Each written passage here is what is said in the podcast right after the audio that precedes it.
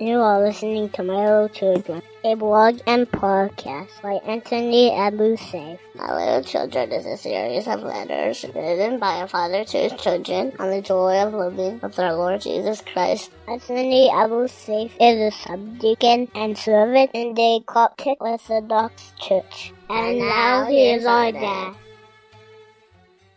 My little children, I love doing new activities or going to new places with you. No matter how old we get, there is always a certain measure of happiness and excitement in things that are new. I'm not only talking about material possessions, but also major life events.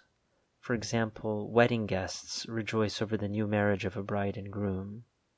Families find joy in the birth of a new child. Graduates are eager to move beyond the classroom and onto a new career.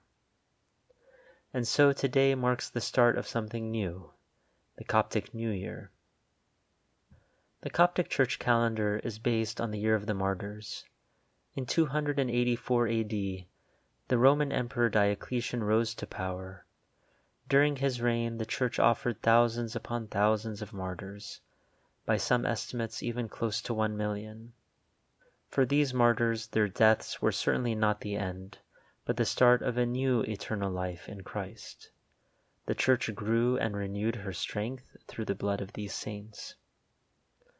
Believe me, my children, when I say that our life with Christ is always new. Not just every year, but every day. No, actually every second with every breath that we live for Christ and in Christ. Did you hear the second epistle of St. Paul to the Corinthians today during the Divine Liturgy? And he died for all, that those who live should live no longer for themselves, but for him who died for them and rose again. Therefore, if anyone is in Christ, he is a new creation. Old things have passed away, behold, all things have become new. When we were baptized, we started a new life in Christ. We died with Christ and rose with him. When we received the oil of chrismation, we were consecrated, that is, set apart, and received the gift of the Holy Spirit, that we may no longer live for ourselves, but for Christ.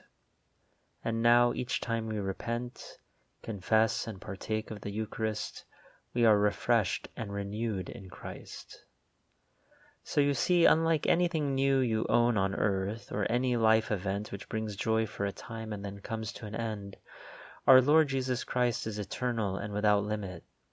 Therefore, every time we pray, read the Holy Scriptures, fast, participate in the sacraments, or experience any of the other ways the Church brings us to Christ, we will always find something new. Our sweet Lord Jesus is the treasure who never gets old and in whom we always discover something new. I pray that you may feel refreshment and renewal in Christ this year. Thank you for listening. For more from My Little Children, we invite you to visit www.mylittlechildren.net. This podcast was brought to you by Anaphora Radio.